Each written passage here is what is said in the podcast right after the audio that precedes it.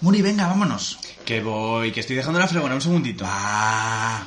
Oye, Bigota, ¿no estás como así un poco muerta? Uf, en la bañera. Vaya dita. ¿Cómo hago un corte y me echa Lidia Lozano más? Se me cae una mano. Por lo menos.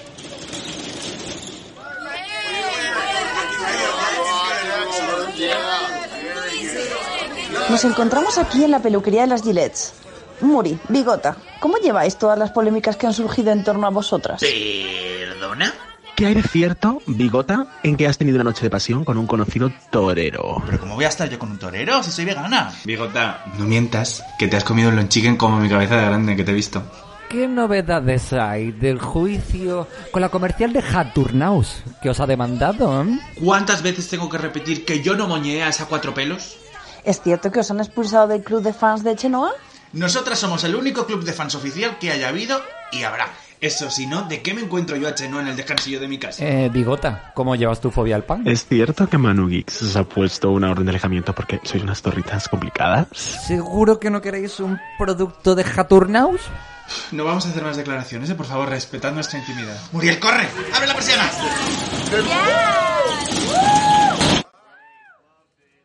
Chica, de verdad es que yo no sé cuánto tiempo vamos a poder seguir así. Es que la fama es agotadora. Y que lo digas. A ver, esta gente se va pronto. Al menos tenemos cena. Saca las sobras del burger de esta mañana, Cari. Upsi.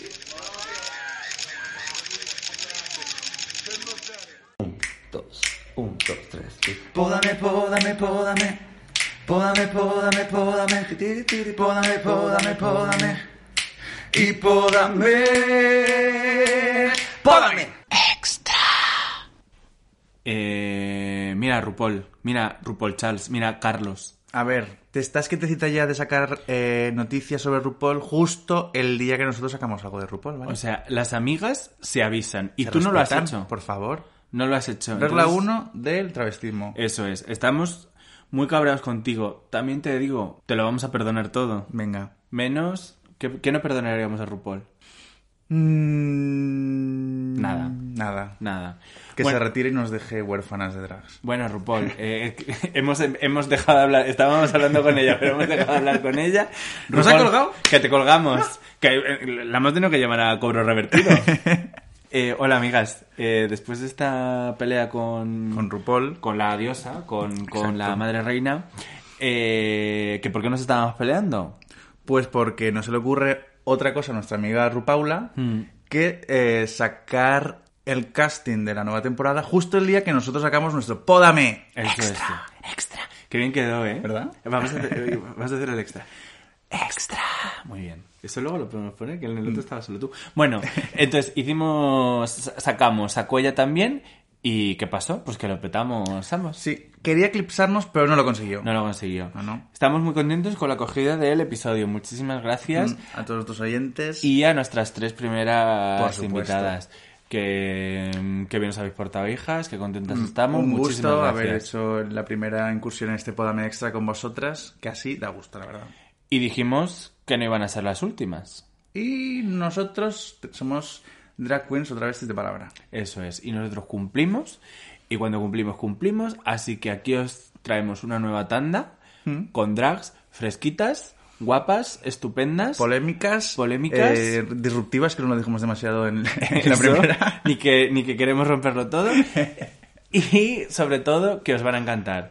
Volvemos a estar en el mismo estudio de grabación, así Volvemos. que Ya están avisadas las, nuestras Eso. nuevas invitadas de que Eso. hay un escalón ahí que se- por favor, con cuidadito, no se vayan a caer. siempre se, siempre se van a caer. Pero bueno, tenemos aquí nuestro pit crew, que están aquí, eh, Mm. Que yo aceitosos. creo que el Pit Club español debería llamarse Equipo Le. Equipo. Uf, uf, uf, uf, necesito hacer una pausa para digerir esto, pero sí. Eh, ¿esto, ¿Esto lo he registrado? Esto mañana TM, ya está puesto. Eh, pues entonces el equipo Le eh, va a empezar, eh, va a traer a nuestra primera invitada, una invitada, una invitada picaruela. Picaruela. Eh, sin pelos en la lengua y con mucho pelo en la cara. Sí, y precursora, eh, que nos va a contar algo muy interesante. Coetánea con una eh, de las ganadoras de, de RuPaul. Eso es. Pues eh, bienvenida, Benedita. Hola, buenas tardes. ¿Cómo estás, guapísima? O días. Hola, ¿qué tal chicos? Pues muy bien, aquí estoy encantada de estar con vosotros. La semana pasada escuché el podcast y me pareció lo más. Ay. Salían amigas mías y luego salía la otra chica que ahora no me acuerdo el nombre, pues me pareció que tenía un discurso muy interesante. Sí. Mm, Carmen, te imagino, dices, ¿no? Sí, justo. Mm. No me salía Sí, el sí. nombre, es que para los nombres soy un poco... Sí, que además es un discurso muy diferente a las otras, Sí. a las otras dos, sí. Sí, me gustó mucho, estuvo muy bien. No la conocía y me gustó, me gustó. Mm. Sí, la verdad es que ha funcionado muy bien, estamos muy contentos Mm. y por, hemos- por eso hemos hecho esta segunda parte. Exacto. Que estamos muy contentos de que de tenerte Mm. eh, de tenerte aquí un poco por el pelo. Por el ¿no? pelo, sí, sí. Eh, pero- por el- eh, pero vamos a empezar. eh, cuéntanos quién es eh, quién es Benedita. Pues mira, Benedita, a mí me gusta decir que Benedita fue el resultado de un error de cálculo, como la canción esta de, de la Nancy Rubia, la de Super Travesti, porque, bueno, cuando empecé, creé el personaje, que esto, además, Cri- Cristo ya habló de este tema y, y teníamos un poco, empezamos un poco, yo empecé un poquito antes, o, o por ahí, por ahí, y teníamos un poco casi los mismos referentes Mm. o unos referentes muy parecidos, o por lo menos algunos en común, como la, la Mercu, la Mercurio y la Pequeña, que llevaban bigote. Claro, yo las veía, era cuando empezaban las redes sociales, todavía no las había visto en persona, en directo, ni nada. Ahora son muy amigas mías, pero en aquel momento las empezaba a ver y yo decía, hostia, es que, tú fíjate, qué rollazo, porque tampoco eran la típica drag. mm, de drag de pelucón gigante, lentejuelas, eh, em, relleno, sino que era como mucho más moda, mucho más, era un rollo muy diferente y con el bigote. Yo la veía y digo, mira qué fea, pero qué rollo que tiene. Entonces me gustó y yo dije, bueno, pues sí, como que me inspiró lo del tema del bigote, digo, bueno, si llevan bigote, ¿por qué no puedo llevar yo una barba, no? Antes llevaba una barba, ahora la llevo como bordeando la mandíbula, antes la llevaba Mm. como con bigote y, y- y las patillas.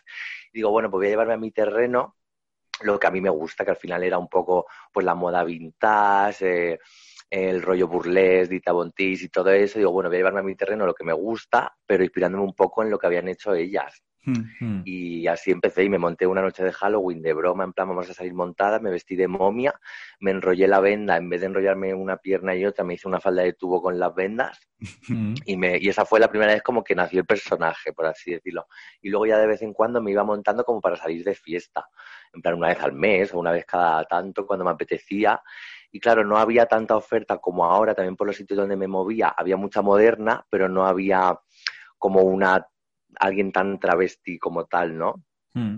Y al final me ofrecieron trabajar y fue eso, fue en el Stardust, empecé en el Stardust y en Diamante, que era la misma, Mm. la misma jefa, y, y así fue como empecé, de broma y ya al final te ven y, y te ofrecen trabajo. Pero por eso, porque ahora, ahora vas a una sala y a lo mejor hay, hay muchas drags que incluso que no están ni trabajando simplemente por expresarse y por salir les apetece, pues como hice yo en su momento, Mm.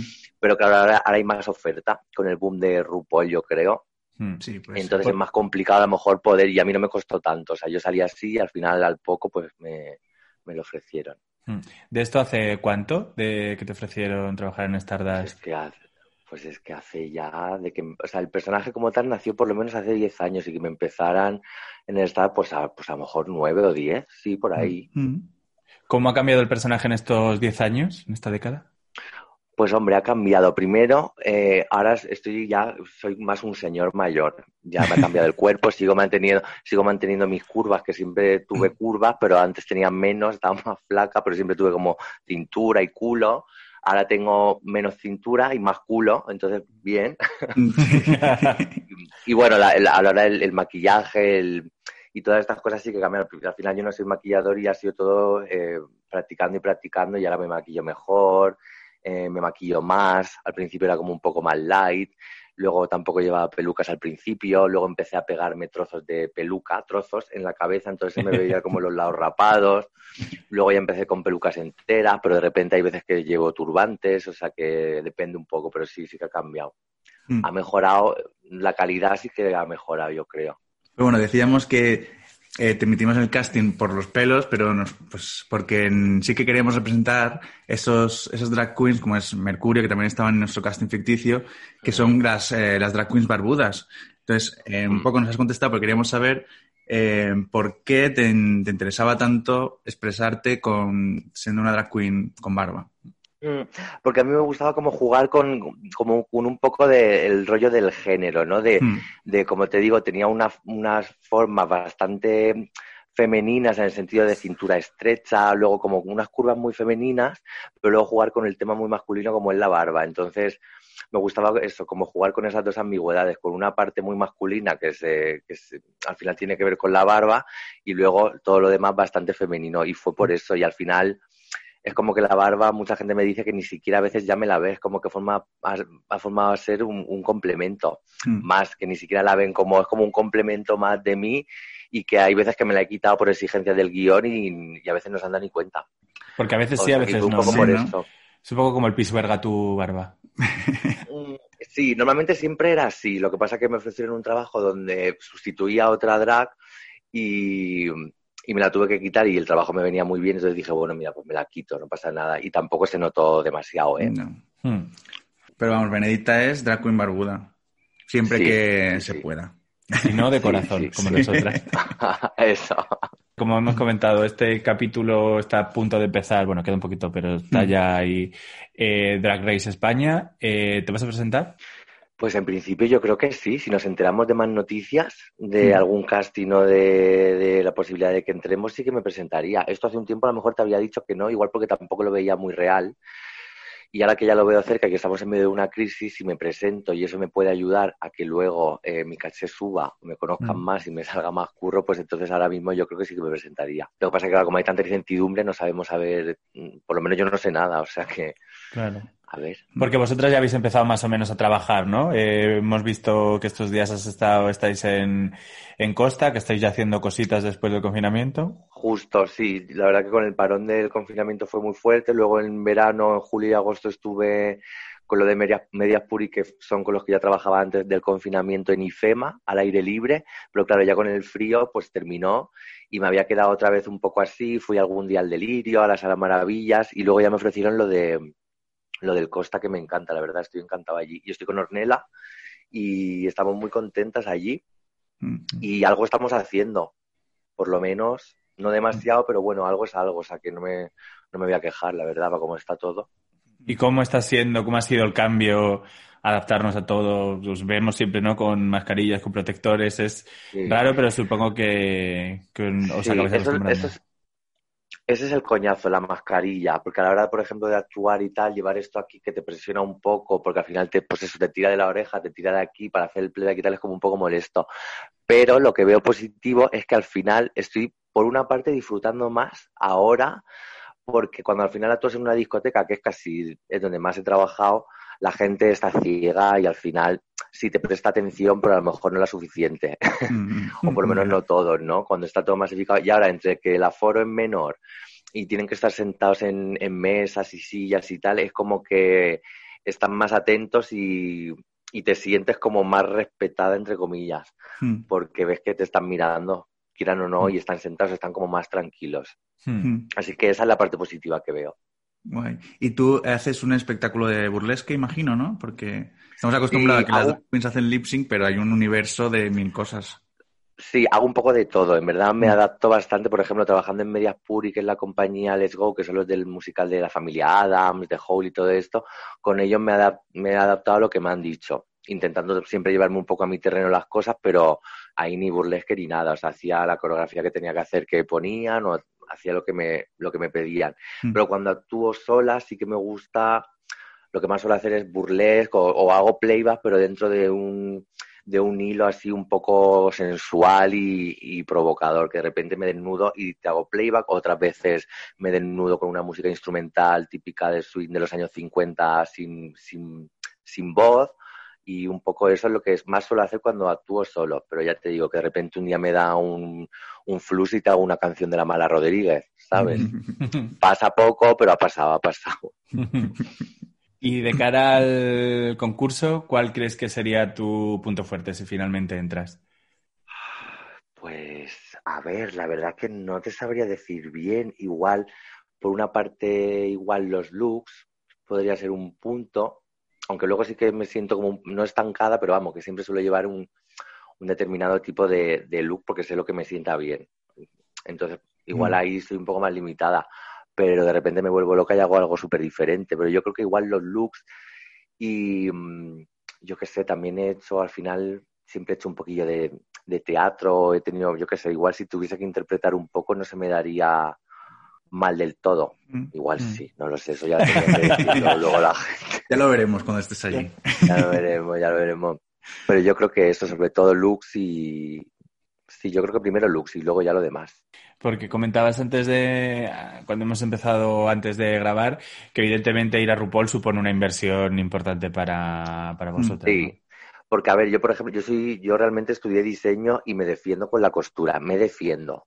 Podría haber defenderme más si me hubiera metido más caña, pero es que luego me parece un trabajo que cuesta mucho y al final hay gente que lo hace muy bien y si me lo he podido permitir he mandado las cosas a hacer, es como que he delegado. Al principio sí que me he hecho muchas cosas, pero luego me he diseñado yo lo que quería y lo he mandado a hacer. Mm.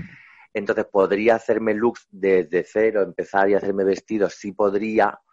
Tampoco sería mi gran fuerte, pero bueno, podría ser.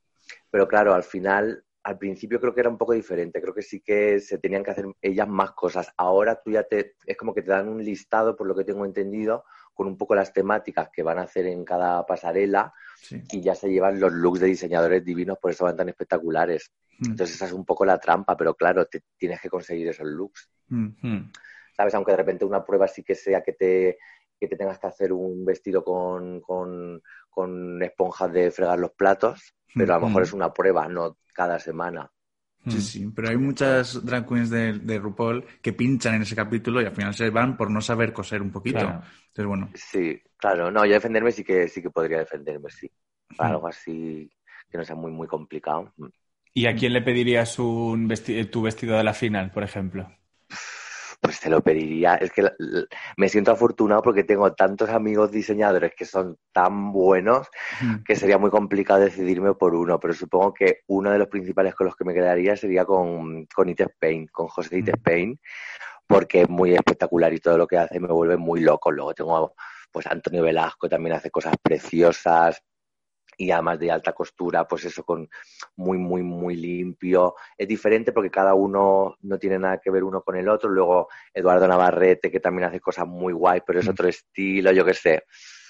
Sería complicado elegir el de la final, ¿eh? Mm. Sí. Ya, Pero bueno, uno de estos así. Ya lo, ya lo veremos. ya lo veremos, exacto. Que sea sorpresa para todos. Eh, queríamos terminar preguntando, como hicimos también a tus compañeras, eh, ¿con quién te gustaría verte en, en el reality? Pues es que esta es una pregunta que es verdad, la, la hicisteis que lo escuché la, la de mis compes y por un lado me gustaría verme con amigas, que sería guay, pues como por ejemplo con Ornella, con Nelo, con, con Cristo también y con muchas más, con Crystal Forever, que Crystal Forever me parece, bueno, es que si, si entrase me parece la que lo tiene todo para estar en un programa así. Eh, con un montón. Mm, Pero claro, por otro lado también diría, igual sería guay no verme con ninguna amiga, porque también puede tener un punto crítico, ¿no? Luego la competición. Sí. Entonces, sí, por amiguismo me gustaría verme con las amigas, pero pensándolo fríamente, igual no. ¿Sabes? Para que fuese me- para que fuese menos difícil personalmente, luego que, pues eso, la competición en sí. Sí, ¿Y con quién te gustaría medirte o competir o Mm. así un poquito de salseo? Sí, aunque no sea tan amiga. Mm, la verdad que ahí me da igual, porque la verdad que yo luego no soy muy salsera. Sí. Yo siempre muy amura y la, la verdad que no tengo ninguna así, o alguien con la que me apetezca joder. Eh, a lo mejor prefiero que me joda una antes primero, entonces decir, ah, sí, pues voy a por ti. Eso es la actitud. Exacto, esa es la actitud. Sí. Y bueno, una, una cosa antes. Eh, decías que sí que te presentarías a, a RuPaul porque, pues, por el tema pues, que te daría más caché, sería un- mucho más visibilidad, pero eso es la, la- la parte positiva que todo el mundo ve, pero siempre hay algo negativo, como puede ser pues el hate que recibes online o También. de repente pues que estás media a con una lupa mm, muchísimo mayor que en tu día a día. ¿Eso no te, no te da miedo? O- Sí que me da miedo porque ya, y yo, yo que no tengo muchos seguidores ni nada, y a veces ya me he visto en alguna tesitura un poco que digo, de verdad, o sea, porque ahora es muy, ahora es muy difícil hablar de algo y que no se saque una puntillita. Entonces no sé cómo lo llevaría eso. Igual pasaría de todo, supongo que seguro que me compararían un montón, dirían, es una copia de la Violet. Cuando esto, ya que estamos ujú. así en confianza, lo cuento, quiero decir, la Violet y yo somos casi, casi coetáneas en lo que hemos hecho antes de conocernos. O sea, ya te digo, imagínate, llevo 10 años y siempre he llevado un poco el mismo estilo, que he ido mejorando, lo he ido pu- pudiendo hacer cosas y ella igual, ella tenía unas inspiraciones que son muy, muy parecidas a las mías. De hecho, ella empezó a seguirme en Instagram cuando se estaba emitiendo su edición, que yo ese día ah. me quedé muerto porque todavía no había ganado ni nada y de repente me acuerdo que estaba en casa de mi amigo Álvaro Villarrubia, el fotógrafo, y, y veo que me dice que Violet Chachki he comenzado a seguirte y claro, flipé, no, no lo entendí. Claro. Y luego cuando ha venido aquí con las giras y tal, me ha escrito y he estado con ella de Ah, manera sí. personal aquí en sí, aquí en Madrid dos veces y en hay alguna foto por mi Insta, pero claro, están, están abajo, abajo. Mm. Y luego en Viena, en- cuando he ido a la Live Ball, también he estado con ella allí, que siempre Mm. van todas las de RuPaul y de estas. Entonces, que- quiero decir que, que seguro que me compararían y me dolería un poco porque, claro, ella está antes conocida mundialmente y Claro. seguro que ahí recibiría un montón de comparaciones y tal, y eso sería como, joder, ¿qué hago? ¿Cambio de estilo ahora? Pues tampoco es plan, ¿no? Y supongo que sería un poco duro en ese sentido, pero bueno, a lo mejor tendría que pasar de todo, no leer ningún mensaje, ni tener Twitter, ni nada, que no tengo Mm. Twitter. O sea Mm. que... Pues eh, de barba a barba y de bigote a bigote. Eh, muchas gracias por, por estar con nosotros este ratito. Exacto, sí. Muchísimas gracias. Gracias por- a vosotros, que bien, al final se me ha hecho cortísimo al final. Eh, te vemos. eh, Ay, mira, se me olvidó una cosa que te Ah, vamos a bueno, preguntar. sí, sí. Eh, Tu prueba, te hemos dicho cuál claro. sería tu fuerte, pero ¿cuál sería tu prueba estrella? Dices que has comentado antes que estabas un poquito, no has visto las últimas temporadas tanto, pero ¿cuál sería tu prueba estrella dentro del reality? A mí me gustan mucho, no sé si esta es la respuesta correcta o si no me, me lo decís. A mí me gustan mucho cuando las meten en peceras y les hacen fotos, Vale, genial. ¿sabes? Por ejemplo, esa, esa me da marcha, como intentar bucear y tal ahí súper montada e intentar Mm. ponerte el cara mona. Esa me gusta. Otra vez las pusieron como así a dar vueltas, como en el desfile de McQueen, que les tiraban pintura y les daban Sí. vueltas. Esa también fue muy divertida. Esas son como más de hace un poco más de tiempo y este rollo creo que me, que me va, Mm. el rollo fotos, sí. Mm. Pues a tres media podéis ir a Mercamadrid a por una pecera grande y, y ya y esa va a ser la prueba del inicio. Me encanta, me encanta. Ah, pues nada, muchas ahora gracias sí que por... sí. Ahora sí que sí, ya, ya no se me ocurre ninguna pregunta más al final. Eh, muchas gracias por tu tiempo y Exacto. te vemos, te vemos pronto prontito, sí, en, sí. en nuestras pantallas de nuestros ordenadores. Pues de muchas gracias a vosotros. Nada, espero conoceros prontito igualmente en persona cuando ya todo abra y se pueda Ay, salir sí, a lo maravilloso. Y está, Volveremos. pues muchas gracias, chicos. Un Muchas besito. gracias, un beso. Chao. Un besito. Chao, chao. Chao. Venga aquí, Pole. Venga, ven- ya- Mm, no, Est- ya. están muy despistados, se están ligando entre No pasa ellos. nada, no pasa nada, porque esta invitada, Benedicta, se escucha el primer podcast y sabe dónde está el escalón y sabe dónde tiene que pisar para no caerse. Guapísima venía, guapísima. Venía tremenda. Eh, como Violet Chachki, que a mí me gusta mucho todo lo que ha contado de Violet Chachki. Ujú. Amigas. Eh, a mí es que Violet Chachki eso no me gustaba a mí mucho. Yo sí, yo estaba muy rooting for her. Yo era muy de Katia, entonces todo lo que no fuera También Katia... Katia también. eh, pero es que, claro, cuando se pone, se pone. Hay que Sí, reconocerlo. sí, sí, sí. Y sobre todo, Violet ahora ha mejorado muchísimo. Ya era buena, pero ahora está... Está Otro nivel. otra liga. Y tenemos a nuestra siguiente invitada ya aquí que la está trayendo el equipo LE. De hoy está trabajando muchísimo. El equipo LE está uf, eh, pues buenísimo. No lo podéis ver. Eh, pero está eh, por los dioses. No me gusta mucho que lleven aceitillo por el cuerpo, Mm, No. Pero bueno, eso ya lo hablaremos, ya les echaremos la bronca luego. Eh, nuestra siguiente invitada, dejemos de hablar de dejemos de hablar de buen horror. Esta performance me encanta. Eh, nuestra siguiente invitada. Sí, nuestra siguiente ¿Qué nos va a invitada- traer?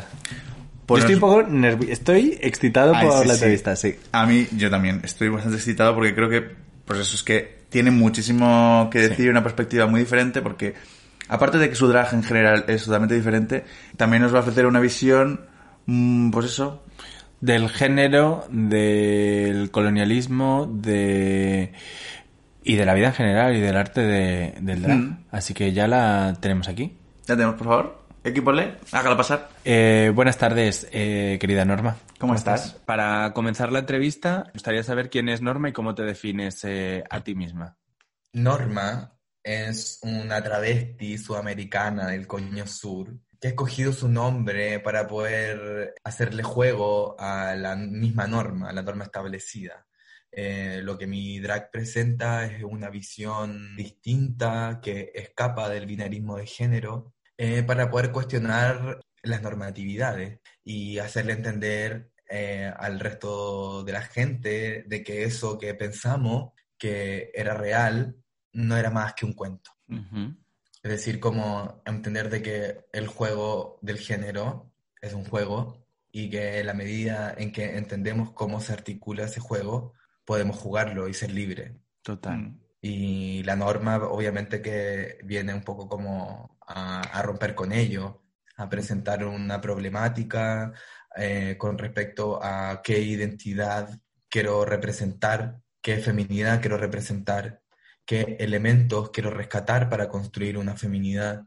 Y en ese sentido, la norma presenta o rescata una identidad que tiene que ver más con un origen latinoamericano, autóctono, eh, que reivindica el bello, que reivindica un lugar masculino, que no tiene que ver simplemente por el hecho de querer tener fuerza, sino que los contextos nos determinan a desarrollar este tipo de identidades. Es decir, como por qué la mujer a lo largo del tiempo empezó a usar, empezó a usar pantalones, porque usó un, empezó a usar un lugar que le correspondía al hombre. O sea, la mujer empieza a usar pantalones después de la Segunda Guerra Mundial o después de la Primera Guerra, porque el hombre eh, iba a la guerra y muchas mujeres quedaron y tuvieron que hacerse cargo de este rol masculino. O sea, lo, estoy tratando de, darle como un, mm. argumento histórico.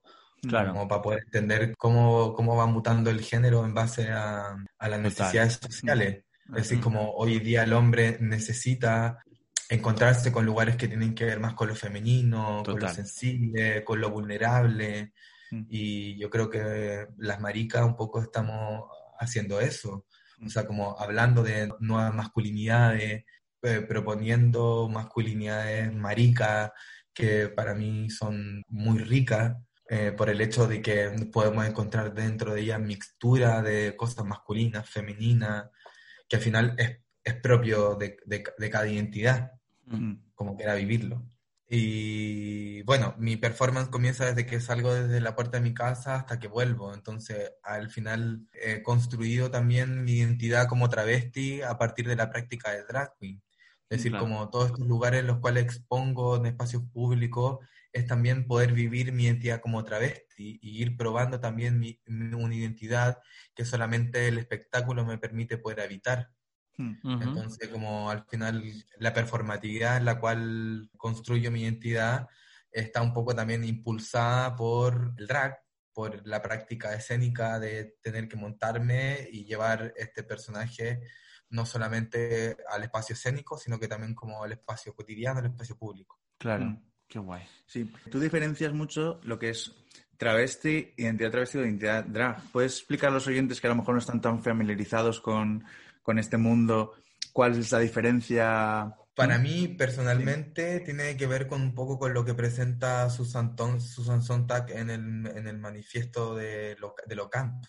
Hmm. Tiene que ver un poco como en cuanto a lo que se basa la teoría del drag, creo yo, de la exacerbación, de exagerar ciertos rasgos que constituyen eh, performatividad, en base al género, en base a la identidad de una, de una feminidad. Yo creo que un poco mezclo cosas que tienen que ver, elementos que tienen que ver con el drag, que para mí es como lo básico, eh, utilización de un vestuario que, tenga que maneje un concepto, eh, una peluca, eh, un make-up y obviamente la utilización del lip sync y este tipo de cosas como el reveal.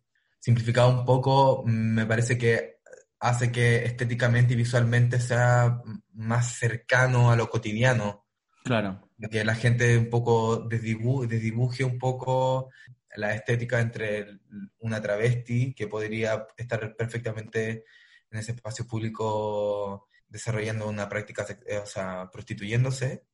Y ahí todo también mi relación con la estética y con el cuerpo a, al ser a la prostitución, al vender un cuerpo, a, vender sexo, o a vender sensualidad, que quizás no es sexo explícito, no estoy vendiendo sexo, pero estoy relacionando eh, mi cuerpo, mi feminidad, lo que construyo a partir de la estética Mm. con vender un cuerpo.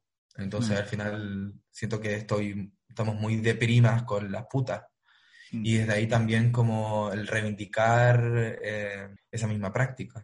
De decir, sí, juego el rol de la puta, pero porque también eh, me interesa visibilizar a ese, a ese colectivo. Claro. Y siento que ah, en este momento yo quizás no pertenezco tanto al colectivo de las putas, pero sí soy consciente y reconozco que mi práctica sí se relaciona con, con ella.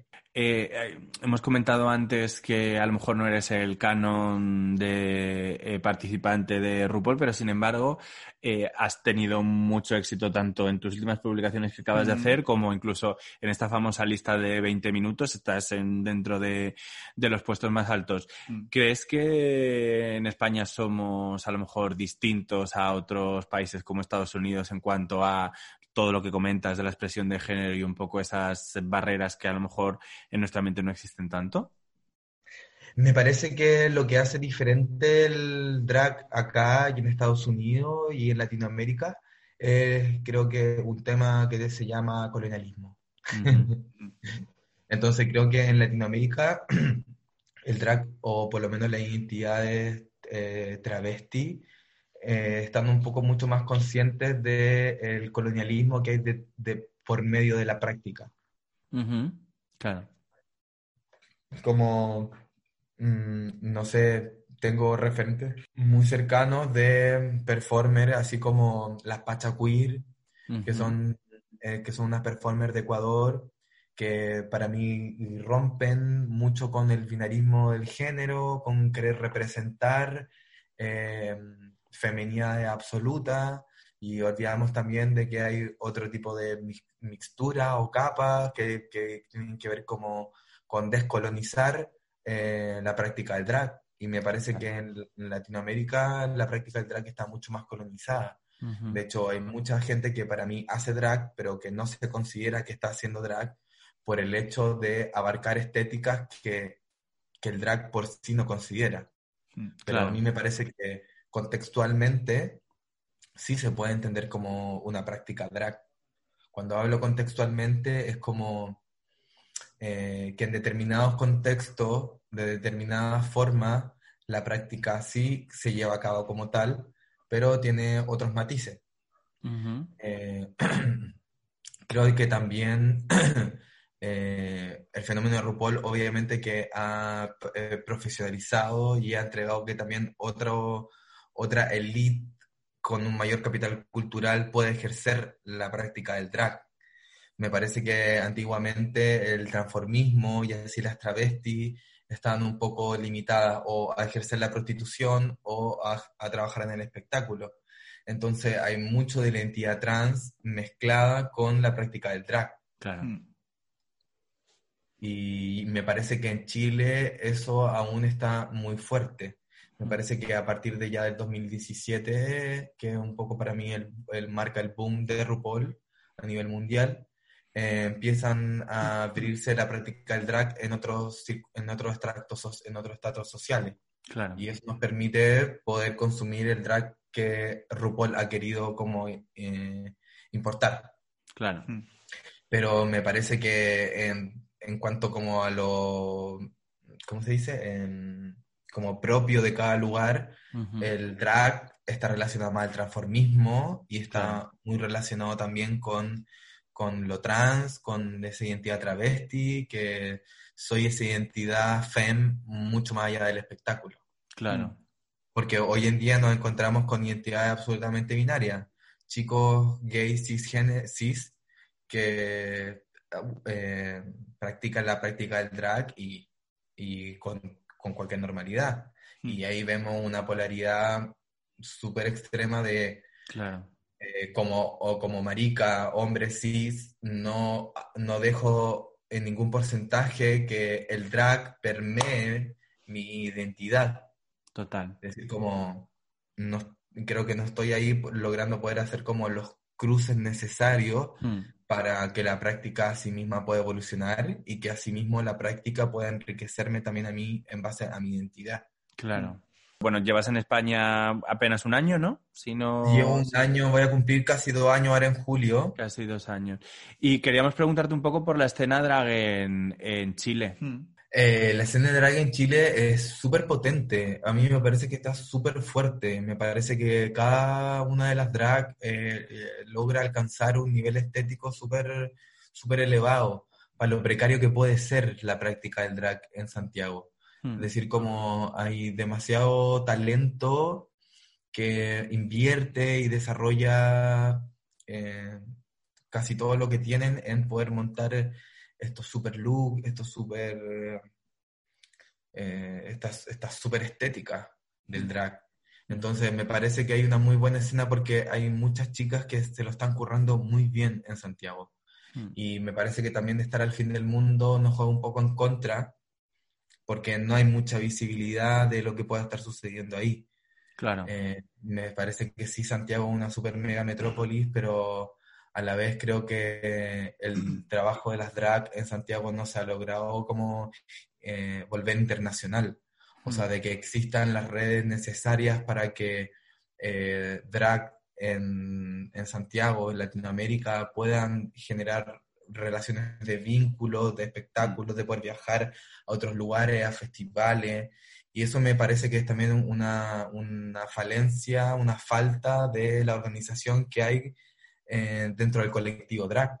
Claro. O sea, siempre estamos esperando a que haya- existan productores que nos puedan mover y me parece que es importante que entre las drag como colectiva empecemos a entender de que somos nosotras mismas las encargadas de autogestionarnos y de hacer de que esto Claro. crezca como industria. Es decir, como la madre de la industria del drag es RuPaul y no Ujú. es un productor, es una drag. Claro. Entonces, como es el primer ejemplo de decir cómo debemos ser nosotros las drag, las que nos debamos sindicalizar, abrir espacios nuevos, porque me parece que eh, por lo menos aquí en Barcelona veo que faltan demasiado espacios. Entonces, y en otro, y en Santiago también lo veo. Y al que existan pocos espacios, eh, me parece que gen- genera como una competitividad extra Claro. por tener un escenario, por eh, vincularme a ciertas fiestas o a cierto público. Entonces, el trabajo del drag se limita porque creemos que simplemente podemos evitar unos espacios determinados. Y me parece que el drag es tan potente en base al trabajo que hace con el género que podemos y tenemos la obligación de tener que ampliar eh, la práctica del drag, no simplemente al espacio de espectáculo, sino que al espacio cotidiano, a entender la performatividad del género en, en nuestro día a día, en entender cómo performeamos nuestras identidades, y eso es un trabajo que creo que tenemos que hacer entre todas. Hmm. O sea, desde compartir la práctica, porque me parece que el hecho de compartirla nos ayuda también a romper la brecha que hay con la violencia de género. Es decir, como veo millones de maricas, hombres cis, que fascinan con el trabajo de las drag y le encantaría usar un par de tacos y pelucas, pero se encuentran con un murallón muy grande que tiene que ver con la masculinidad, que tiene que ver con el género, que tiene que ver con eh, los límites que hay dentro de, dentro de ello, que no nos permiten un poco jugar y liberarnos y darle un poco rienda suelta al juego del género en nuestras masculinidades. Lo digo, hablo hoy día yo como una cuerpa masculina porque mm, sin vestuario soy una cuerpa masculina y se me lee y se me ve así. Ujú. Y bueno, ahí también hay otro rollo que tiene que ver como con en, en qué posición es- siento yo mi identidad, cómo, eh, cómo la expreso, cómo la entiendo. Claro. O sea, yo hoy día de verdad el género me lo paso por el, me lo paso por el culo. Es decir, como con bigote, sin bigote. Hoy día estoy escribiendo letras de unas canciones y una de las que más me gusta, una frase que dice como el género me lo paso por el culo, Mm. femenina y masculina, te domino como quiero. Hmm. O sea, te domina como quiere. O sea, es como, da lo mismo, o sea, al final somos entidades absolutamente mixtas que, que nos apropiamos del juego del género para liberarnos precisamente de, de ello. Es decir, como de que no nos venga a decir alguien que yo soy más o menos femenina porque uso o no uso un bigote. Me Claro. parece que eso hoy en día no... O sea, yo, por ejemplo, cuando me dejo la barba, que ahora ando con barba, es como me siento una lesbiana camiona en transición, es como... Y bueno, con barba o sin barba, ¿te vas a presentar al concurso? Me voy a presentar al concurso, pero la verdad es que no hay, no hay mucha información, como que el casting está un poco más o menos hermético, está un poco cerrado. Ya. Yo creo que ya tienen un poco barajado ya a esta altura Mm. quién, quién será la participante del de RuPaul. Mm. Me parece que mi trabajo es eh, un tanto fuera de la norma, Ya. por, por lo que puede que sea difícil de que yo participe dentro de, de RuPaul o del Mm. programa o que el programa quiera contar conmigo. Eh, por lo mismo, porque sería también eh, entregar un poco una estética que por lo generalmente no trabajo mucho, que tiene que ver como con el, recurso de las estéticas del drag, que tienen que ver como con esta super exacerbación de lo femenino a través de make-up, a través de pelo. Yo trato de, yo trabajo algo que para mí es de dibujar los límites de la realidad y la ficción con el drag. Entonces, para mí es súper importante como relacionar estéticas del drag, de lo mainstream, con lo que puede ser una travesti común y corriente. Claro. Como una forma también como de aproximar cierta estética a, a lugares públicos, eh, a la calle, a Genial. lugares que no siempre están concebidos como el espectáculo, como el Claro. espacio escénico de- de- de espectáculo. Eh, mi trabajo también está súper relacionado también con el- la utilización del, del espacio público. O sea, por ejemplo, para mí mi performance comienza desde que yo salgo desde la puerta de mi casa hasta que vuelvo a, a mi casa. Pero vaya, imagínate que te cogen. ¿Qué prueba dirías tú que sería tu prueba estrella?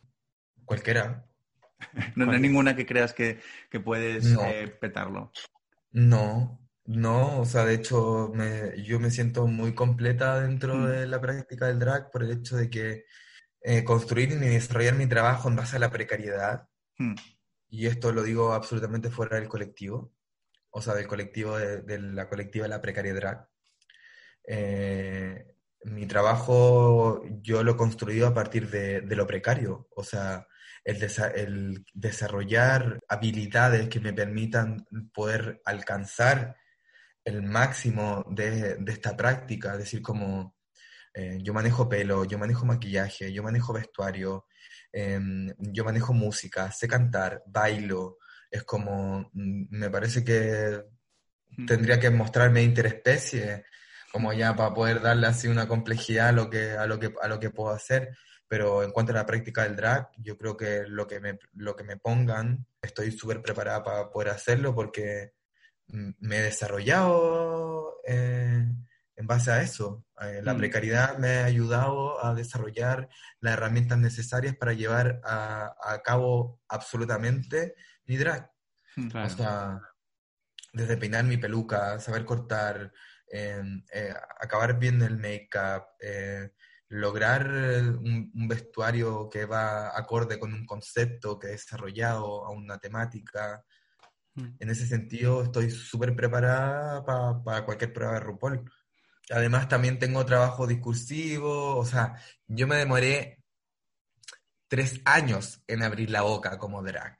Mm. Porque Claro. me parece que es súper fácil hablar y es súper fácil cagarla. Mm. Entonces, cuando de verdad no tengo eh, la conciencia ni, ni la claridad de qué es lo que voy a decir, pues prefiero quedarme callada. Claro. Y yo de verdad que me quedé callada muchos años haciendo lip sync hasta que un momento dije como, Mm. porque yo tengo algo que decir Claro. y no tengo por qué estar haciéndole la, la fonomímica, haciendo la fonomímica de un mensaje cuando tengo perfectamente claro qué es lo que quiero decir y cuál es el mensaje que quiero entregar. Mm. Pero para eso me demoré un par de años, de que hasta que me preguntaban cuál era mi nombre, yo hacía... "Ujú". Era porque, claro, porque no quería evi- evidenciar esa voz masculina de, y solamente te, te queda en lo que puedes generar estéticamente. Entonces, abordar el drag a partir del cuerpo, para mí me, me parece que es un trabajo de tiempo, de ir masticando bajo qué discurso, bajo qué mensaje eh, voy a ir hablando, voy a decir, eh, ver bien qué referentes construyen mi identidad como drag. Mm. En ese sentido, yo tengo mis referentes que son para mi hija de perra y la Divine. Esa importación de la voz muy sensual, eh, que te dice qué es lo que tienes que hacer porque la norma te domina, aunque tú no lo quieras. Entonces, como ir encontrando todo ese tipo de cositas eh, son, son cosas de, del- del tiempo, de, de ir haciendo que las cosas maduren, porque al final digo, como siendo una drag joven, de repente entramos en este formato de me tomo el, me cojo el micrófono y hablo cualquier tontera. Yo me tomé, me tomé mucho tiempo en, en hablar frente a un micrófono y sentirme segura haciéndolo. Hmm. Eh, fue mucho tiempo de trabajo, de investigación, de, de reconocer mis referentes y de apropiarme de ellos también. Pues ya está, pues ganadora. Eh. Ole. ya está, ya está. No sé si alguien de A3 Media nos está escuchando, eh, pero pues ya estaría, ya qué, qué mejor carta de presentación, Sí, sí, ¿no? sí. Eh, creo que tienes mucho que contar y que en estos, nada, 20 minutitos, 30 minutos que tenemos, eh, creo que algo has podido plasmar. Hmm. Y nada, te agradecemos mucho tu, tu eh, tiempo. minutitos. Y... Para mí es súper importante que también el, el objetivo de, de mi trabajo sea poner en cuestión también eh, las mismas prácticas, en el sentido de ser como la pesada del grupo, decir como, a ver, a ver, a ver, a ver, a ver, a ver, a ver, porque tú siendo una piel morena vas a usar una peluca rubia? Claro. Mm. Eh, Como tontera, pero como que también cuestionar los lugares de la práctica para que eh, hay una evolución humana a partir de ello. Y me parece que lo que debería... eh, a tres player, a tres player, atento a lo que voy a decir ahora. Porque... Espera, un- O sea, silencio, parece- pausa dramática. Chum, chum, Ahora. tres player tienen en sus manos el poder de hacer evolucionar el drag en España. Total. Porque Muy claro, como que de verdad hay, hay trabajos muy ricos, muy potentes que nos permiten y que le permiten también a la industria poder avanzar junto con la práctica. No siempre quedarse como cosificado en, en- en un formato, en algo. Bueno, un claro ejemplo de esto es de que a Drácula le haya ido tan bien. Total. Mm. O sea, es decir, como la gente quiere consumir de, o- de otro producto drag. Mm. Hmm. Sí, sí. He dicho. Pues muy, Muy bien, bien dicho. dicho. Ya está. Eh, nada, muchísimas gracias por Ustedes, amores, de verdad. tiempo. Esperamos eso, que a tres media o Tres player a quien sea eh, oiga todo esto. Sí, se plantea Y- un poco qué, qué formato de Drag Race quiere para España. Sí, yo creo que sobre todo Claro. hay dos opciones, o hacer lo mismo o, O realmente hacer algo maravilloso. partido a lo que hay en España, la verdad. Sí, sí, porque tienen, tienen, tienen, tienen ese poder en sus manos, la verdad. Mm. Así que esperemos, Esperemos, verte eh, y coronada Ay, dentro de poco. sí, sí. Ojalá. Ay, sería total. Ah, pero, pero me pueden ver este 24 en Fish Date. Ay. Eh, en, el especial de Navi- en el especial de Navidad, Norma va a estar presente en sus hogares para reconfortarlos de todo el espíritu navideño que puede entregarles la Norma. Si, si por algún casual las Gillets no llegamos al 24 de diciembre y esto se emite después, está también en mi tele de Telecinco, por si acaso, ¿eh? Ole, sí, por Bueno, no Telecinco. vamos a llegar. Por tele- en, en Telecinco lo tenemos ahí Sí. eh, por si no llegamos. sí. Intentaremos llegar a tiempo, pero sí. Vamos, pero vamos, vamos. estamos. Eh, le daremos Bueno, rápido amores. a Lauda City. Muchísimas gracias por, Muchas gracias. por tu tiempo, ha sido maravilloso. grande y muchas gracias por la entrevista. Genial. Un beso muy grande. Gracias. ¡Mua! Pues allí dejamos a Norma. Eh, una maravilla. Una maravilla, eh, muchísimas ganas de verla porque tiene una seguridad que grita ganadora. Sí, ganadora, todas esas letras que tiene ganadora, que no sé cuántas son. bueno, Eh, faltas. ocho. Ocho. Eh, y ocho ruedas. Tiene mi ocho cabello. ruedas. Puede llevar nuestra siguiente protagonista. pero madre mía. Dios, es que es que bueno. Pero por favor, No el premio, premio podcast a este hilo conductor de la, de la Muriel. Puede ir a maestros de la costura, perfectamente.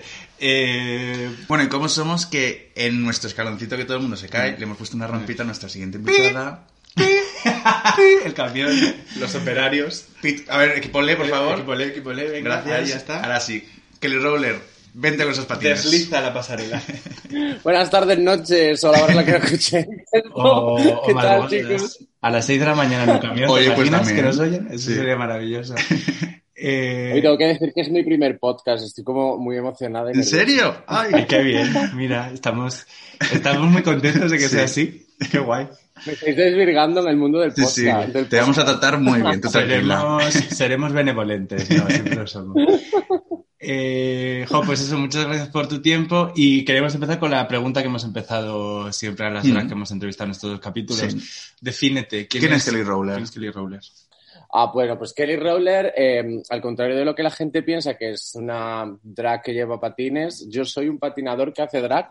Y es Mm. que empecé en, el, empecé en el mundo del drag porque yo era patinador de competición, tuve una lesión muy grave de espalda 20 días antes de un campeonato de España y lo típico que hace un deportista cuando se retira es meterse a travesti. Así que eso es lo que, eso es mi vida. Y nada, empecé así como un de broma en un, en un concurso de un bar y fíjate, pues ahora me dedico plenamente a ello, así que muy feliz. Qué bien. Una vida muy, muy diferente. Sí, sí. Mucho más divertido, Sí, diría. hombre. hombre. ¿Hace cuánto de eso? ¿Hace cuánto de la lesión y hace cuánto que, que llevas en activo en esto del drag? ¿Qué, qué deportista tuvo Pues ya en, pues en marzo, febrero, en febrero hago siete años. Siete Se dice años. pronto, son siete años dedicado al drag, porque he tenido otros trabajos y tal, pero al contrario, por suerte, que, que- que por lo general en este mundo, mi principal trabajo siempre ha sido el drag. Y luego he tenido otras cosas, soy maquillador, he hecho otras cosas, ¿no? Pero mi trabajo principal ha sido el drag, así que pues, en, en parte soy muy afortunado. Mm. ¿Y cómo lo has conseguido? ¿Cómo, ¿Cuál es la clave para dedicarte full time al, al drag? Eh, eh, no, no te sé decir la clave para, para dedicarte al drag y trabajar del drag. Sí, no lo sé. Quizás es, es que sea muy pesado como yo, ¿no? Que- la clave en, en la existencia, ¿no? También se llama, sí, sí, en sí. Claro, ¿no? O sea, pues ten en cuenta también que pues que tiene que tener un, un- un buen drag, o tiene que, pero en cualquier ámbito de la vida, ¿no? Tiene que ser bastante por lo tuyo. Yo invertí mucho dinero. Yo estuve un año yendo a todas las discotecas gratis y no me llamaba ni Dios. O sea, pero, pero bueno, poco a poco te vas haciendo un huequito, te vas creando una identidad. Lo, lo importante es, para mí, es tener referentes que no sean los habituales. Eh, ayer lo hablaba con un amigo. eh, por suerte o por desgracia, mi referente principal es la Peloponi. A mí, Pues, me- oye. a mí sí. Me parece súper buen referente, de Sí, hecho. sí, sí. Pero porque, a ver, esto tiene su sentido, porque entonces, madre mía, vamos a empezar súper fuerte el podcast. porque en 2014 la Peloponi fue un boom muy grande. Mm, o sea, sí, no sí, ha habido sí. un boom tan grande desde la Peloponi hasta ahora. Pues yo no recuerdo a Rosalía, ¿sabes? Pues estoy con, estoy con- Sí, sí, igual, igual. Pero, pero el fenómeno Peloponi 2014, aquello fue un muy, muy tocho. Aquello fue muy tocho. Y, y no se puede olvidar que el, el- el producto de, de la señorita Yolanda es una maravilla. Hmm. Es una maravilla, es una obra de arte. Y al final, pues es una, era, era una drag. Porque ese maquillaje, ese vestuario y tal, pues es como, si, como la que se tomaba como referente a Cher en su Claro. época. ¿Sabes? Entonces, También otra Claro, comparación muy buena.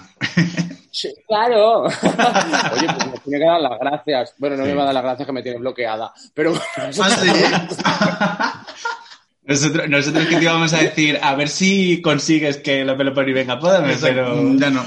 pero no. Somos ya enemigos. Somos, Pero sí, yo, yo, yo la, la- la adoro, pero la adoro muchísimo, pero porque a mí me gusta siempre conocer a los artistas, o sea, no me gusta conocer a los artistas porque me gusta siempre quedarme con el producto, y es lo que Mm. me pasa por, por lo general con los artistas. Y bueno, pues con la Peloponi pues pasó esto, que la tuve como referente cuando por lo general aquí en Andalucía los referentes eran otros o incluso otras drags. Entonces, pues al final creé un, un drag diferente y, Mm. y eso pues la gente lo agradece. Eh, sabemos que ya en este Drag Race que surgió hace, años, este, te cogieron ese casting y también eh, que lo dijiste en un, est- en un Instagram live que hiciste, que en The Switch también te cogieron, pero luego desaparecieron, ¿no? Lo de Despit es algo que yo jamás eh, eh, terminaré de comprender. O sea, lo mismo algún día, yo soy un desastre de las tecnologías, un- el desastre más grande del mundo. Quizás algún día me pongo a revisar correos y tengo algún correo de algún señor chileno diciendo, hija de puta, ¿dónde estás? Que vamos a empezar con el programa. ¿Te imaginas? yo soy un desastre, yo soy de las que de repente descubre una carpeta en los mensajes de esos de Facebook y tengo como Spam, 15.000 es ofertas como de Paquita. Salas. ¿Qué mail? ¿Qué Es mail? terrible. Y, y lo de The Switch, Mm. The Switch fue muy fuerte porque eh, yo hice el casting, eh, obviamente el casting era online y cogían un representante de cada país y, y yo llegué a firmar un contrato, un contrato donde me decía mi hotel, o sea, donde me decía mi salario, donde me decía absolutamente todo y mm, no, vamos, no me daba el billete de avión de milagro. Y, y yo firmé ese contrato de vuelta y nunca más supe nada, o sea que lo mismo nunca llegó mi correo. Pero el caso es que nunca me llamaron. Eso sí, tengo que decir que no es un formato que me gustaba. Ya. Eh, luego vi el programa de The Switch y, y bueno, ese, ese- esas maneras despectivas de tratar a los artistas, eh, muy, muy estilo Risto, para mí es completamente innecesario porque, pues, claro, me, me tienes que demostrar que tú lo sabes hacer mejor que yo para que yo te crea a ti, eso para Claro. empezar. Ya. Y, y luego que y luego que aunque, que aunque tú seas aquí Dios que baje del cielo, eh, no eres nadie para tratar a la gente de esa manera tan despectiva como lo hacen en The Switch, que es que, que, que yo entiendo que a lo mejor sea carne de reality esa manera de tratar, pero eh, chica, chica, chica, que diría Dakota. O sea, Sí, sí, sí. relájate. eh. Y luego lo de, y luego lo de Madrid que se hizo, eso fue muy guay y era una época muy bonita porque era una época en la que estaban los programas estos de Un príncipe para Corina, ¿Quién quiere Mm. casarse con mi hijo? Que era la época en la que estaban los programas empezando a hacerse con efectitos, con soniditos, riéndose mucho de los concursantes. Y, y era un muy buen momento para hacer un programa así de drag. Y, y fue Warner quien, quien hizo este casting. Mm. Yo estaba aquí en Málaga, me llamaron, subí a Madrid a, a grabar el capítulo piloto. Grabamos el capítulo piloto en máximo secretismo y tan secreto se ha quedado que no ha salido nada. Pero ¿Nos puedes bueno, contar algo de ese capítulo piloto o- firmaste un acuerdo de confidencialidad para no decir nunca jamás que... No, se quedaron con mi tiempo y mi talento, así que puedo. No, es el capítulo. A ver, al final era un capítulo que, que, que- que era donde nos presentábamos a nosotras mismas y donde ni interactuábamos. Sea, habíamos vale, grabado como las presentaciones individuales de cada una. Mm. Eh, yo aquel día coincidí con la Plexi y no me acuerdo más. Creo que estuvieron la Farala, mi amigo Mario Cadenas, que era el imitador de Isabel Pantoja en la fiesta que trabajé Rita. Y, y bueno, había un casting muy guay. Ornella creo que andaba por ahí también. Mm, mm. Benedita, eh, Liz Das estaba también. Había un casting bastante chachi. Mm. Pero chica, nos quedamos en nada. Ahí se quedó. ¿Y crees que se va no, a porque- repetir ese, cat- ese casting o van a buscar perfiles diferentes? No, no, no, no se puede repetir porque han pasado, han pasado cinco años desde aquel, desde aquel casting y, Mm. y, eh, y hay talento muy bueno ahora. Y también tengo que decir que hay talento de, de aquella época que se ha quedado más estancado. Mm. Las dos cosas han pasado. Y, y en la vida pues hay que estar actualizado. Y ahora pues, pues vienen las nuevas pisando fuerte, igual que dentro de cinco años las nuevas de ahora serán mayores, que es lo que me ha pasado a mí ahora. Ujú. Y el, el caso es estar siempre ahí, pero yo creo que no puede ser igual porque las que han venido nuevas, hay nuevas que son, que son terribles, o sea, que es que es para comérselas y Ujú. tienen un talentazo, no sé, me viene a la cabeza Sagitaria, Mm. que, que es una bomba. Sí, sí. Y- Total. Pero vamos, muchísimas, muchísimas drags nuevas que, que obviamente la- tiene que haber representación de todo, ¿no? Tiene que haber representación de las drags nuevas, de las drags antiguas, de las del Mm. medio, de las que canten, Mm. no sé. Que hagan un casting diverso, que al final España es un país muy diverso en todo Hmm. y, y ¿por qué no hacerlo en el casting de- del Drag Race, ¿sabes? Sí, justo, nuestro casting este idílico que hicimos, también queríamos presentar ese casting, o sea, esa, esas realidades drags. Y, y lo importante, ¿tú te vas a presentar? ¿Te ves con posibilidades? ¿Qué puedes ofrecer a, a Drag Race? A ver, eh, no, mi idea no es presentarme, mi idea es ganarlo. No, a ver, que luego no me van a coger y voy a llevar una hostia del copón. Pero no, a ver, joder, a ver, mi idea por supuesto que es, ¿no? Porque además yo hace, hace un año y poco que he dejado de trabajar como entrenador, yo era entrenador de patinaje, trabajaba también para un hotel ritual y lo he dejado todo para centrarme en mi drag. O sea, estoy grabando un disco y, y lo que quiero es hacer esto, es que no quiero vivir otra cosa. Estoy hasta el coño de, de mantener relaciones sexuales con desconocidos y que me pregunten a qué te dedicas y decirle de drag, vale, ¿y qué hacen más? No hago nada más, quiero, ser- quiero ser esto y quiero que esto me debe vivir y, y- y- y no es necesario hacer otra cosa y no sé, Ujú. pues como, como me he dedicado, como estoy dedicando ahora especialmente a esto, que nazca ahora este programa, eh, creo que es muy necesario, en- sobre todo para los que realmente hacemos el mega esfuerzo de intentar vivir solo de esto, que es, Claro. es- ¿Y en qué reto, en qué reto te gustaría verte? ¿Cuál sería El reto la- estrella. el reto estrella tuyo? Que ganarías, vamos, sin pestañear casi. Ay, pues es que no lo sé, porque mm, mira, es que va a salir otra vez el nombre de ella, pero es que el, el- haciendo directos y tal, decía en el Snatch Game a la gente de, de qué me veríais haciendo. Y, y yo creo que la Peloponi es súper mega Uh, jugoso uf, para uf, hacer sí, sí, sí, sí, sí, por También. Pues es muy guay. No sé, hay un- eh, es que a mí me gusta todo. Yo, mi referente en el mundo del drag aquí en España, siempre, bueno, aquí en España y en el mundo entero, siempre ha sido Supreme Deluxe. Y, y la he idolatrado toda la vida porque de Supreme he aprendido que cuanto más completa seas en tu disciplina, pues mucho mejor. Y, y- y sé coser, sé cantar, sé bailar, sé interpretar, sé, sé maquillarme, porque he visto todo esto en, en esta referente que lo sabe hacer de maravilla y, y no sé, cualquier reto creo que se me daría bien. ¿Qué, qué ego tengo, no? No, hombre, me parece muy bien tener esa seguridad, porque Eh, eso sí, como llegas No. lejos en Drag Race, si no, Por supuesto. te comen viva. No. Sí. Además, mi, mi psicóloga dice que no hay que ser humilde en el trabajo. Muy bien. Tomamos nota verdad. Tomamos nota. Pero es verdad que... Sí, hay que hacerse valer, Yo, sí. creo, yo creo que en este programa, pues obviamente a algunos les gustan las que son drag top models, Hmm. pero es que a mí siempre me han gustado las personas versátiles, eh, tanto en la cama como en el trabajo. y, y entonces... eh, yo creo que esto, este programa está hecho para alguien que sepa hacer de todo. Te pillan en un, en un momento flaco y te mandan al carajo por no, por no intentar estar ahí al nivel en Mm. todo. ¿sabes? Sí, sí. Yo creo que el truco va, va a ser eso. Y te vamos a ver también cantando, ¿no? Sí. porque como, como se haga un musical, ¿no? Como se hace el rusical. Claro. Sí.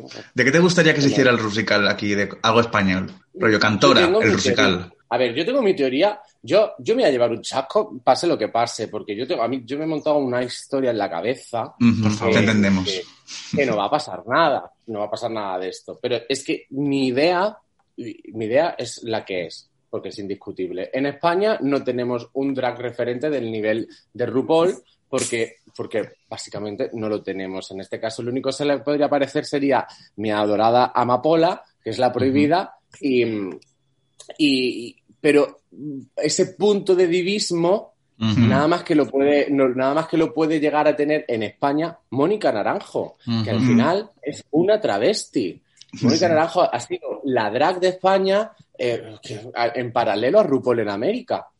Y, y claro, ¿cómo haces? Yo es que me veo los, los, los, los- las pruebas estas semanales y, y mira, y, y no me veo haciendo baloncesto en una prueba semanal, pero sí me veo haciendo eh, entender el amor.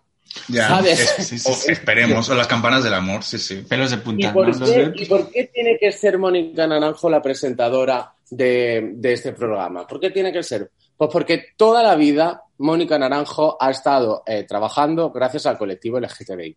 Hmm. Pero más en concreto, gracias a las travestis, que son las que todas las noches han hecho sus canciones metiéndose en la cabeza de los homosexuales durante años. Y más todavía porque eh, Mónica Naranjo nos debe esta deuda muy grande y no la va a llegar a cumplir nunca porque no nos va, no la, la va a devolver. Y solo no la puede devolver de esta manera, que es siendo la imagen del Drag Race España, imaginarosla a ella así, con la mano para arriba, rollo RuPaul, y ahora, que te- y ahora que esta señora, ella siempre ha dicho que no quería volver al pelo bicolor porque se iba a hacer daño, tenemos unas pelucas maravillosas para que Mónica Naranjo vuelva al pelo bicolor y sea la presentadora de Drag Race España. Por favor, persona de tres media que se escucha todos nuestros podcasts, escuchad a Kelly Rowler que tiene toda la razón del mundo. Te la ha vendido Sí, sí, sí. todos los argumentos, pipa, pum. Tiene una historia musical, una historia musical Mm. para hacer 13 ediciones, como están Total. haciendo en América. Y para seguir haciendo música, para seguir creando música con Mónica Naranjo, que le vendría muy bien, nos devolvería ella el favor de tantos años que, que el colectivo le hemos hecho bien a ella y, y nosotros seríamos súper felices de tener a, a la gran diva de España por excelencia presentando un el programa que le toca y no la isla de las tentaciones, que Sí. toca el chocho, cabrón. Que aún así lo hizo muy bien. Hay que reconocer que para mí fue un descubrimiento Mm. Como eh, presentadora. Como presentadora. en Eran la- unas prácticas para luego lo Era- real sí, que es el- RuPaul. La Ah. trainee para eh, su trabajo. Naranjos Drag Race. Uf, sí, sí, sí. Necesitaba tener un portfolio, ¿no? Para entregar a Drag Race. Exacto, exacto. El programa este de baile que presentó que duró dos días, eh, el que- Operación Triunfo y esto. Imaginaos en un mismo plano, imaginaos que RuPaul decide venir a España, porque quieras o no, a Netherlands, pues no voy, pero que, que se pase que una señorita de España que venga y sacar un capítulo, e imaginaos en el mismo plano a Mónica Naranjo y a RuPaul. ¿Veis por qué encaja Mónica Naranjo? Porque la gente me dice, o Alaska, Mm. I'm sorry, no, no, No, la no. adoro, ¿no? Me parece maravilla, pero no me encaja en ese papel de diva insoportable. Y yo, y yo, por ejemplo, es por lo que digo que a Amapola no la veo, porque yo no me imagino a, a- a la prohibida insultándome a la cara y yo sonriéndola. O sea, ¿sabéis lo que quiero decir? Me tira el cuello. O sea, pero, pero a Mónica... Pero Mónica Naranjo es como, ok, no le puedes decir nada. Sí. O sea, Le das las gracias y besas el suelo donde pisa. Puede Sí, sí. maravilloso. Y ya te digo, es, es muy icónica Mónica Naranjo en una portada que ponga Track Race con un, pedazo de pelucón bicolor otra vez. otra me vez. parece súper mega icónico. Y bueno, em, hemos dicho que te, que te habías, bueno, que te cogieron para el primer casting de, de Operación, bueno, Operación Triunfo. que me lío. De- ¡Ay, qué maravilla! ¿Te imaginas? Además al primero, al primero con Mireia, con Keno. ¡Ay! No, al de, al de Drag Race España, al de The Switch, al este también te vas a presentar. Vemos que siempre, como que estás muy dispuesta a enfrentarte a este desafío que supone ponerte en las cámaras y que te conozca muchísima más gente. ¿Por qué te atreves y por qué dejas atrás todo lo que pueda pasar malo? Pues mira, básicamente porque confío mucho en mi trabajo.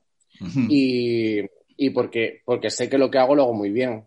Ujú. pero porque me lo trabajo mucho, porque gasto mucho dinero, mucho tiempo en formación, en creación y, y porque pues, yo creo que será algo innato que llevo yo, ¿no? Yo, a mí, yo soy feliz en un escenario con 10 personas y he estado en bares actuando donde había menos de 10 personas. Pero, pero si me das una, si me das el, el- el orgullo de Torremolinos, el Pride de Torremolinos, con 3.000 personas, pues también te lo presento y muy feliz, ¿no? Y, Mm. no sé, creo que el drag además tiene parte de reivindicación que me da pena que hagamos y que lo veamos al final solo en nuestro colectivo. Ayer estaba viendo una película nueva que de Meryl Streep, no sé si la habéis visto, no sé el nombre exactamente, que ha- han estrenado esta semana en Netflix, De que prom, ¿no? ha sacado todos mis traumas de la adolescencia Ah, de, como, como chico gay. Y, y, y decía, bueno, mañana voy a hacer unos, unos, unos stories y tal, pues para hablar de pues, cómo se sale del armario, de la relación con los padres que no quieren tener relación con sus hijos, por ser gays y tal. Y estaba pensando, pero maricón, si es que los que te escuchan son todos LGTBI, es que tu discurso no llega a ningún lado más. O sea, la gente a la que tú quieres llegar, llegar, hacer llegar tu discurso ya ha pasado por lo mismo que tú. Yo necesito que me planten delante de 10 heteros y, y- y plantar mi discurso. Y, oye, pues mi sueño es meterme en un drag race esto y ganarlo. Pero más sueño sería que me metieran en un gran hermano o un gran hermano VIP y, y- Mm. y tener que matarme con todos los heteros que haya explicándoles qué pasa con nuestra vida. Y que me venga Claro. el típico hetero de turno entre tú que eres travesti o drag queen. Y, y tener que explicarle. Hmm. Mm. Ese es mi discurso y yo quiero llegar ahí. Yo quiero llegar a más personas. Así que, pues por eso y mucho más, tengo que entrar a Drag Race.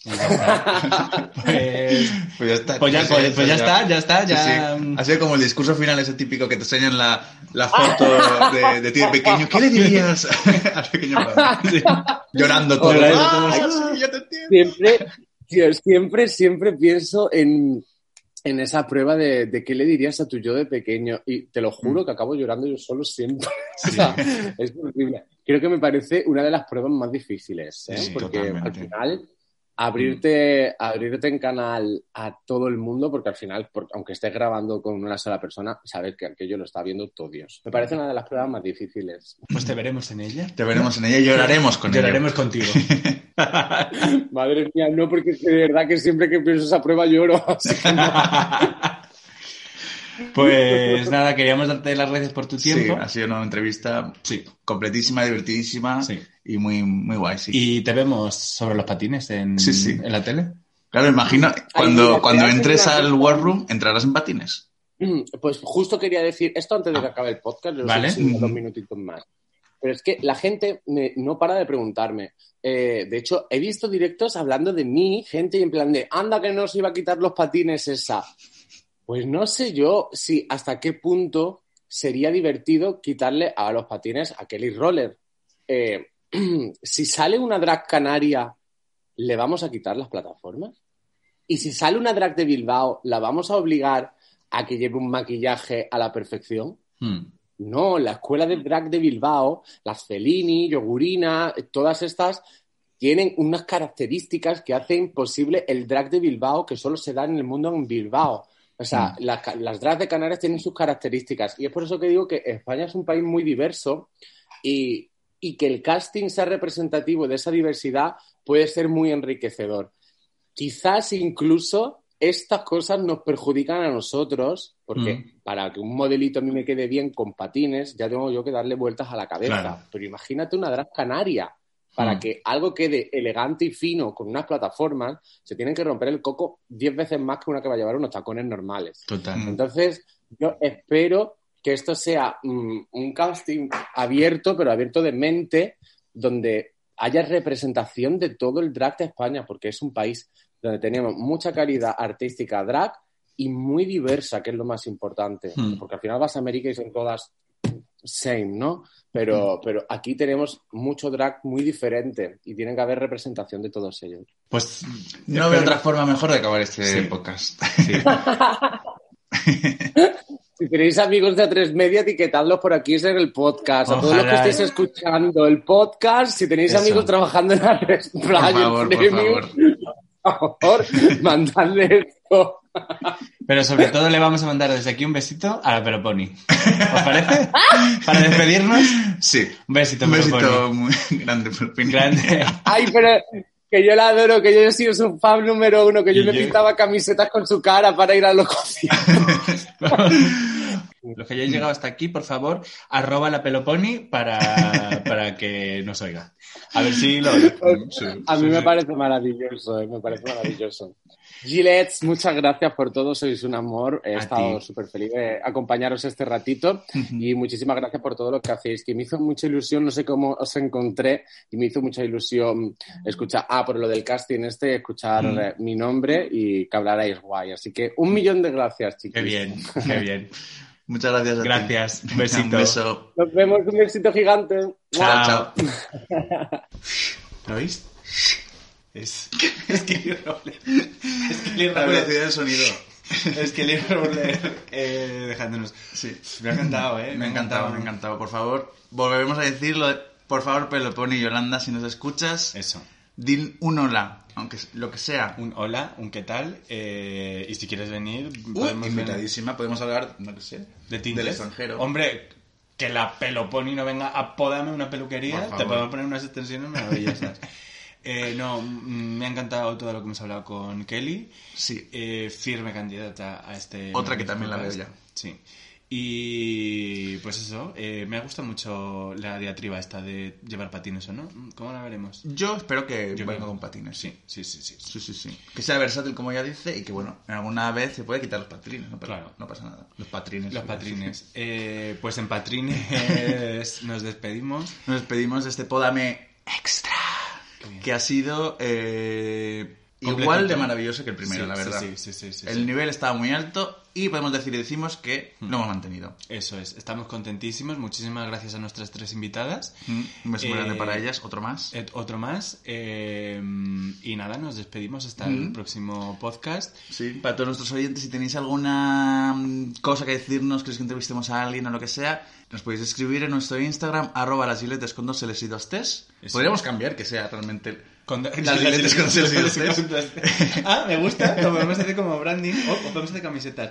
Próximamente habrá merchandising. Uy. ¿Sí? Sí, sí, No próximamente, hablado, que es pero así, sí. un, puede ser de mañana, puede ser dentro de tres años, Puede no ser sabemos. dentro de tres años. Eh, nada, un besito. Un besito muy eh, fuerte seguid a ayudándole al drag y apoyándonos. Y muchísimas gracias por escucharnos, que la verdad estos capítulos han funcionado muy bien y estamos muy contentas. Muchísimo. Besitos con pluma y con glitter y, con, patines. Deslizando esos besitos. Hay unos besitos unos labios chiquititos en patines. Me encanta. Que tenemos prisa. Ah, que me toca. Em, nos encontramos aquí en la peluquería de las Gillette. Todo lo que diga esa es mentira. Lo que pasa es que under... es- Lo que pasa es que la underground esa tiene el pelo muy débil. Yo la moñé... Yo... Casi. ¿Cómo lleváis todas las polémicas que han surgido en torno a nosotras? Reportero uno va a ser Paloma.